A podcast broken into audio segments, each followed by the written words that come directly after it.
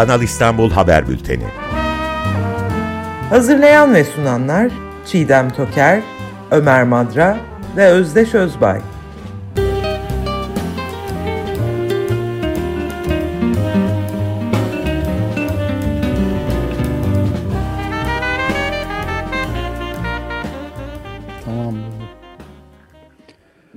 Evet merhaba herkese. Bir e, tatsız haber yani e, Çiğdem Toker'le araştırmacı gazeteci Çiğdem Toker'le başlatacağımız yeni program 15 günde bir e, Kanal İstanbul Haberler.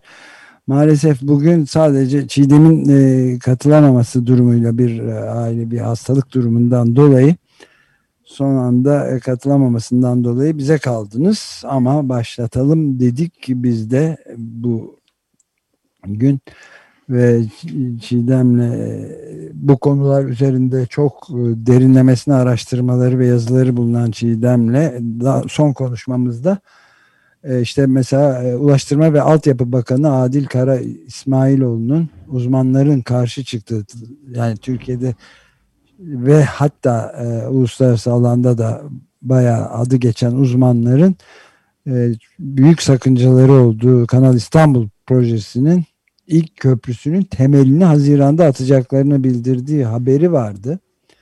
Bununla başlarız, bunu konuşuruz diye e, konuşmuştuk Çiğdem Toker'le ama maalesef bir sözünü ettiğim gibi bir son dakika engeliyle katılamadı. İşte biz de bu, bu konuda birazcık bilgi verelim işte size ve Çiğdem'in eski bu konuda yazdığı bazı yazılara da değinerek bu ilk programı bu şekilde geçirelim dedik. Ulaştırma ve Altyapı Bakanı Adil Kara İsmailoğlu Kanal İstanbul projesinde çalışmalar devam etti diyor ve ilk köprüsünün temelini Cumhurbaşkanımız Recep Tayyip Erdoğan'la birlikte Haziran'da atacağız. Diğer köprülerin de imalatlarına devam ediyoruz diyor. Yani burada ilginç bir şey var. Yani e, dikkat çekici hususlardan bir tanesi şu. E, Kanal İstanbul e, güzergahında altı köprü yapılması planı var. Kendisi Kara İsmailoğlu o şekilde anlatıyor. Ve e, bu köprülerin peki öncelik sırası nasıl böyle oluyor? Daha su yok ortada. Üzerinden geçeceği bir kanal yok. Üst geçit yok. olacak yani. Üst geçit aslında. halinde. Yani son derece tuhaf bir açıklama ve gazetecilerin de Kara İsmailoğlu'na bunu sormamaları da ayrı bir tuhaflık yani medya. Yani su yok üzerinden geçeceği köprü var. Nasıl oluyor? Yani bunu bir çeşit benim tabir caiz ise eğer e, at, e, arabayı atın önüne koşmak gibi bir durum olur mu diye konuşuyorduk.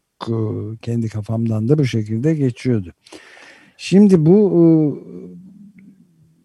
İstanbul e, Büyükşehir Belediyesi'nin de çok ayrıntılı bir şekilde bununla ilgili bir çalıştay düzenledi ve sayısız uzmanın da üzerinde konuştukları tırnak içinde çılgın ama aslında son derece hem doğa için hem o, çevrede yaşayan insanlar için hem e, ülke ekonomisi için her açıdan e, ciddi bir e, sorunlar yumağı halinde olduğunu çok sayıda programda ve çok sayıda uzmanın dilinden getirdik. Hatta e, Gürhan Ertür'de e,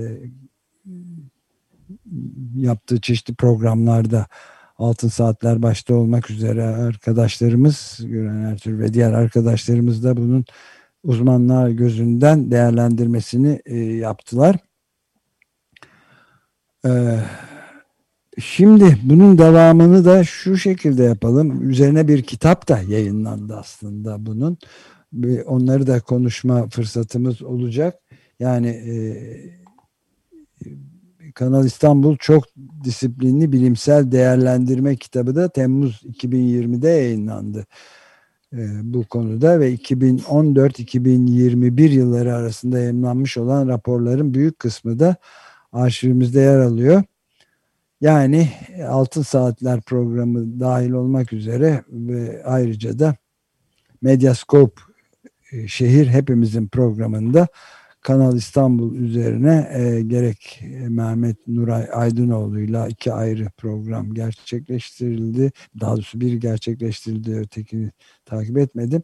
Ve pek çok konuda e, araştırma var.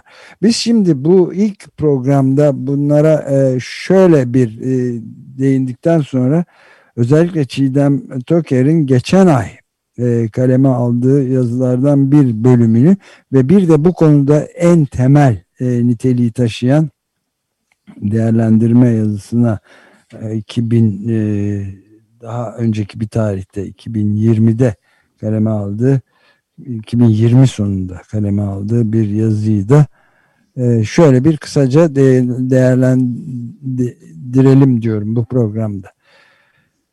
Şimdi İstanbul iri kıyım bir emlak ve inşaat projesidir diye yazıyordu 5 Nisan 2021'de e, e, Sözcü gazetesindeki yazılarında köşesinde Çiğdem Töker hayata geçirildiğinde onun kadar yıkıcı yapılacağı topraklara zarar verecek bir başka projeye dünya ölçeğinde rastlamak zordur diyor. Ki e, bunu bu, bu değerlendirmeleri yapma konusunda Çiğdem Toker'in büyük hem kendi geniş kapsamlı bir kitabı var.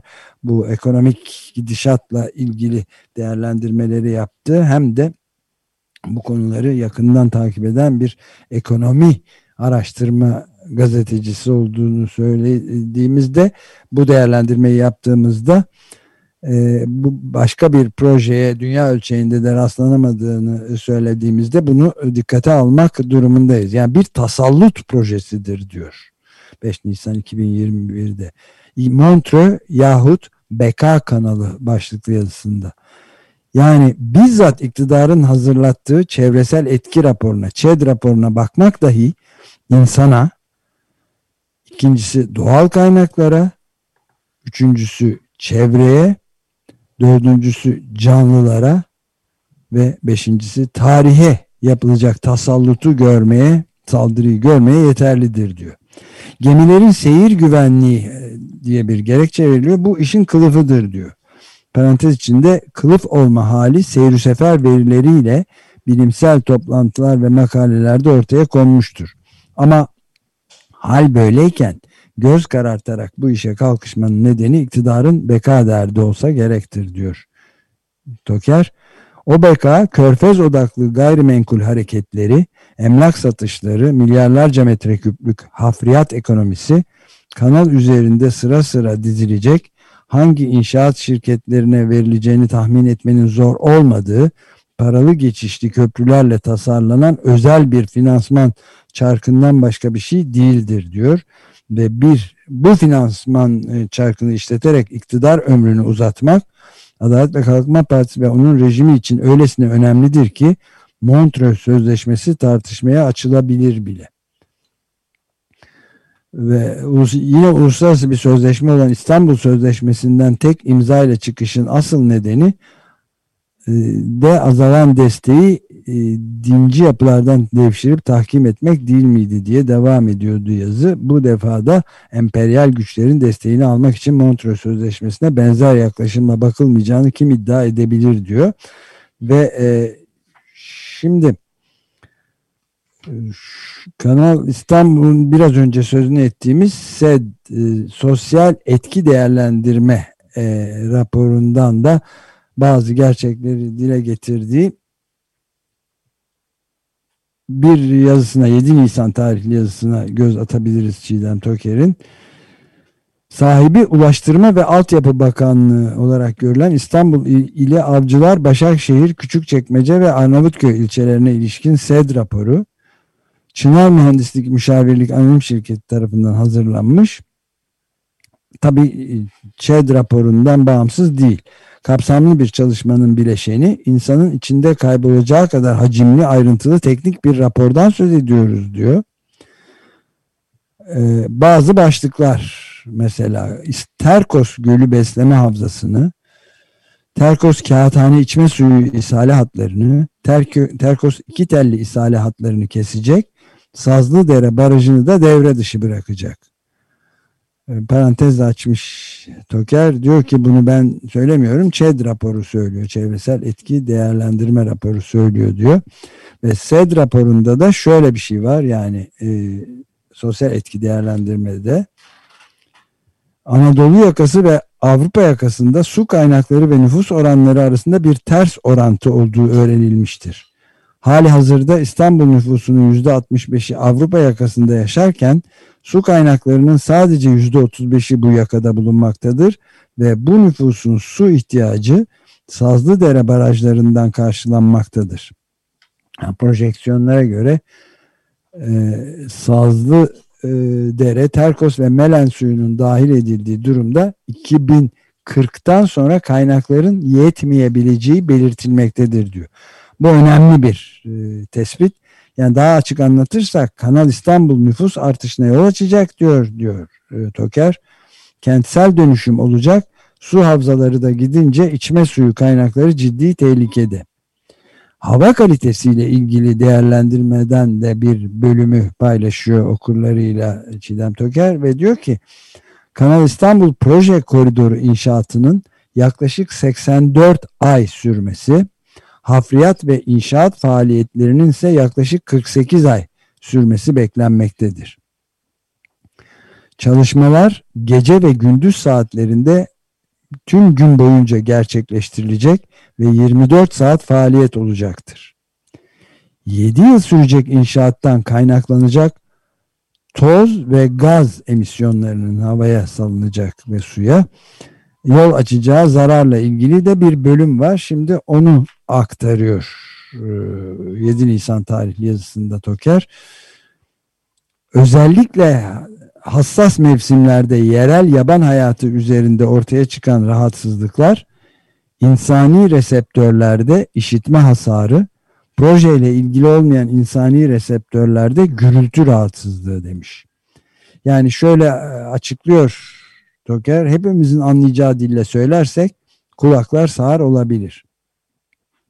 Peki bu hasar nasıl önlenecek bu gürültü hasarı? Yani yalnız insanlarda değil tabii orada bölgedeki pek çok e, türleri de tehlikeye de düşmüş olan e, bazı e, canlılar da dahil olmak üzere pek çok canlının da kuşlar başta olmak üzere ciddi rahatsızlığa uğrayacağını da daha önceki raporlardan biliyoruz. Bunu da ben eklemiş olayım. Peki bu gürültü e, hasarının nasıl önleneceği konusunda şöyle diyor. Mümkün olduğunda daha az gürültülü yöntemler ve ekipman kullanılacaktır aşırı gürültü üreten parçalar değiştirilecek veya ekipmanlar mümkün olduğunca araç gürültüsünün azaltılması için proje yolları, e, ulaşım yollarının bakımı yapılacaktır. Hassas alanların yakınında geçici gürültü bariyerleri kullanılacaktır. Bir de gürültü bariyerleri inşası var yani. Diğer önemli tespitlerden biri de şöyle, bölgenin rezerv alanı ilan edilmesinden sonra gayrimenkullerin parasal değeri ve ekonomik hacimlerinde 2-3 kat artış olmuş. Yani şöyle diyor raporda. Arazilerin metrekareli metrekare beldeli bu projeler duyurulmadan önce 10 ila 15 Türk lirası civarındaymış havaalanı ve Kanal İstanbul projelerinin duyulmasıyla beraber arazi fiyatları artmaya başlamıştır diyor bu önemli bir tespit. Yapılan araştırmalarda aktarılan verilere göre proje yayıldıktan sonra arazi fiyatları üçer aylık dilimler halinde sırasıyla 50-60, 80-90, 120-130, 160-180, 200-230, 260-300 TL Türk Lirası aralıklarında olacak şekilde artmıştır. Bu arazilerin sahiplerinin büyük kısmını önceden köylüler oluştururken bir kısmı bölge emlakçıları tarafından satın alınan arazilerin projeden sonra mal sahibi profili de değişmiştir diyor. Burası e, bu cümle önemli diyor yazısında Çiğdem Töker ve şunu eklemiş. Sadece bu cümle yani mal sahibi profili değişmiştir cümlesi Kanal İstanbul'un e, Adalet ve Kalkınma Partisi iktidarıyla ittifak içindeki yerli yabancı sermaye sınıfının çıkarına hizmet ettiğinin en büyük kanıtıdır diyor ve e, bu meseleyi de böyle koyuyor. Bir de 12 Nisan tarihli yazısında Çiğdem Toker e, şunu söylüyor. Yap işlet devret YİD ile yap kirala devret YKD modelleri var. Yani bizzat Ulaştırma Bakanlığı'nın Yüksel Proje şirketine ihale ettiği fizibilite raporunda öneriliyor. Oradan bakıp çıkarıyor Toker. E, fizibilite raporu kamuoyuna açıklanmıyor diyor yalnız. Yatırımcıya verilecek garantiler çok ayrıntılı çalışılmış ondandır diyor. Bugün e, rapordan 3 temel garantiyi paylaşacağım dedikten sonra da bir parantez açmış. Öncesinde önemli vurgulayayım diyor 12 Nisan'da. E, bu garantilerin yakın zamanda revize edilip edilmediğini de bilmiyorum. Ama aktardığım aktaracağım veriler devletin kayıtları altında diyor ve oradan veriyor. İşte Kanal İstanbul'u işletecek şirkete verilecek garantiler. Birincisi fener ve tahlisiye yani kurtarma ücretleri. Gemiler dört kategoride yabancı ticaret gemisi, yabancı yolcu gemisi, Türk bayraklı gemiler kabotaj hariç. Türk kabotajında çalışan Türk gemileri e, ve ve hepsine göre Amerika Birleşik Devletleri dolar e, cinsinden garanti için 7850 net ton ağırlığındaki yabancı bayraklı ticaret gemisi esas alınıp tablolar veriliyor. Yıllara göre garanti edilen geçiş sayıları veriliyor. Ve 2026'da 54.927 geçiş, 2039 ve sonrasında ise 68.000 gemi kategorisi veriliyor yabancı ticaret, yabancı yolcu, Türk bayraklı gemiler, Türk kabotajında çalışan Türk bayraklı gemiler diye tahlisiye ücretleri de 800 net tona kadar ve 800 net tondan fazlası diye verilmiş. İşte gemi boyuna göre remorkör yani yardım e, remorkör hizmet bedelleri Amerika Birleşik Devletleri doları üzerinden tankerle LPG nükleer vesaire. Şimdi e, taşımacı. İkincisi kılavuz hizmet ücretleri var. Gemilerde 1000 gross tona kadar 190 Amerika Birleşik Devletleri doları her ek 100 gross ton içinde 64 Amerikan doları olarak öngörülüyor. Garanti edilen ortalama gemi eş değeri, değeri ise hafta içi geçen ve tehlikeli yük taşıyan 14 bin gross tonluk yabancı ticaret gemisi olarak belirlenmiş. Tüm Türk bayraklı gemilerde %20 indirim. Cumartesi günleri 12'den sonra ve pazar tam gün tatil olmak üzere %50 zamlı tarife. Tehlikeli yük taşıyan gemi ve tankerlere %30 zamlı kılavuzluk hizmeti, yolcu tipi gemilere de %20 indirimli alacak. Üçüncüsü bu alınacak ücretlerden üçüncüsü remorkör hizmet ücreti.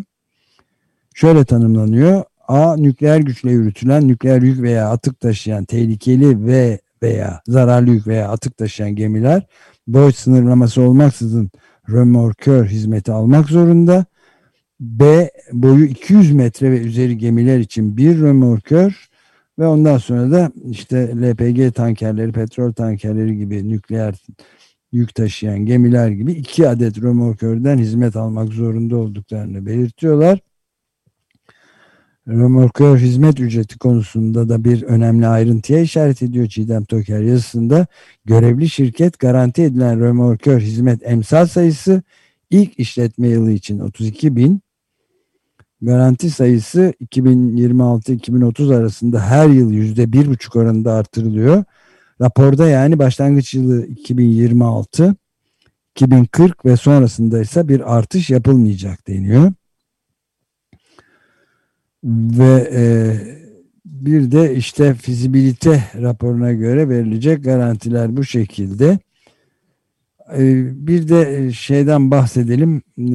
18 e, Kasım 2020'de yazdığı yazıda da Çiğdem Toker e, İstanbul Devlet Kanal İstanbul bir devlet projesi mi diye soruyordu ve yatırım e, kamu yatırımları her yıl düzenli yayımlanan hakiki devlet belgesi niteliğindeki yatırım programlarında yer alır. Memleketin hangi köşesine hangi projenin yapılacağı adıyla ve e, maliyetiyle, başlangıç ödeneğiyle ve numara almış olarak uzun bir liste halinde yayınlanır. Şimdi 2020 yatırım programında e, Bütçe Başkanlığı'nın Kanal İstanbul diye bir proje yok diyor. Buna karşılık 90. sayfada Kanal İstanbul bağlantılı yolları etüt proje yapım başlığıyla 150 kilometre uzunluğunda bir bölünmüş yol projesi görünüyor. Proje tutarı 7,8 milyar Türk lirasıymış. Yani e, uluslararası hukuk boyutu bulunan siyasi alana taalluk eden ve devletin egemenlik yetkisine ilişkin bulunan bir konuya kamu kaynağı kullanılarak karşı çıkmak diye de egemenlik meselesini söylüyor. İçişleri Bakanlığı egemenlik yetkisinden söz ediyor ama iktidarın hazırladığı resmi Kanal İstanbul Gov.tr adlı internet sitesinde projenin devletin egemenlik yetkisiyle bağlantısı olduğuna dair bir ifade bulunmuyor diyor İçişleri Bakanlığı'nın açıklamasına karşılık. Yanı sıra sitede İletişim Bakanlığı'nca hazırlanmış 10 adet kısa video ile sorulara verilen cevaplarda da bu egemenlik boyutu yok. Ve e, yani e, dolar kurlarındaki hesabı da yaptıktan sonra şöyle bir soru sormuş e, sonunda e, Çiğdem Toker. Hangi 75 milyar Türk lirasından bahsediliyor? İletişim Bakanlığı'nın verileri güncellemesi gerekiyor demiş. Çok önemli bir e, projeden bahsediyoruz. Bu konuda haber veren e, haberleri ele alacağımız programları Çiğdem Toker'in e, gelmesi 15 günlük aralar 15 günde birlik programlarla devam edeceğini belirtelim ve tekrar özür dileyelim maalesef Çiğdem Toker önemli bir gerekçeyle ilk programında yer alamadı. İnşallah gerisini birlikte kendisiyle birlikte e, yapmamız mümkün olacak diyelim. Ve bugünkü programa son verelim. Hoşçakalın.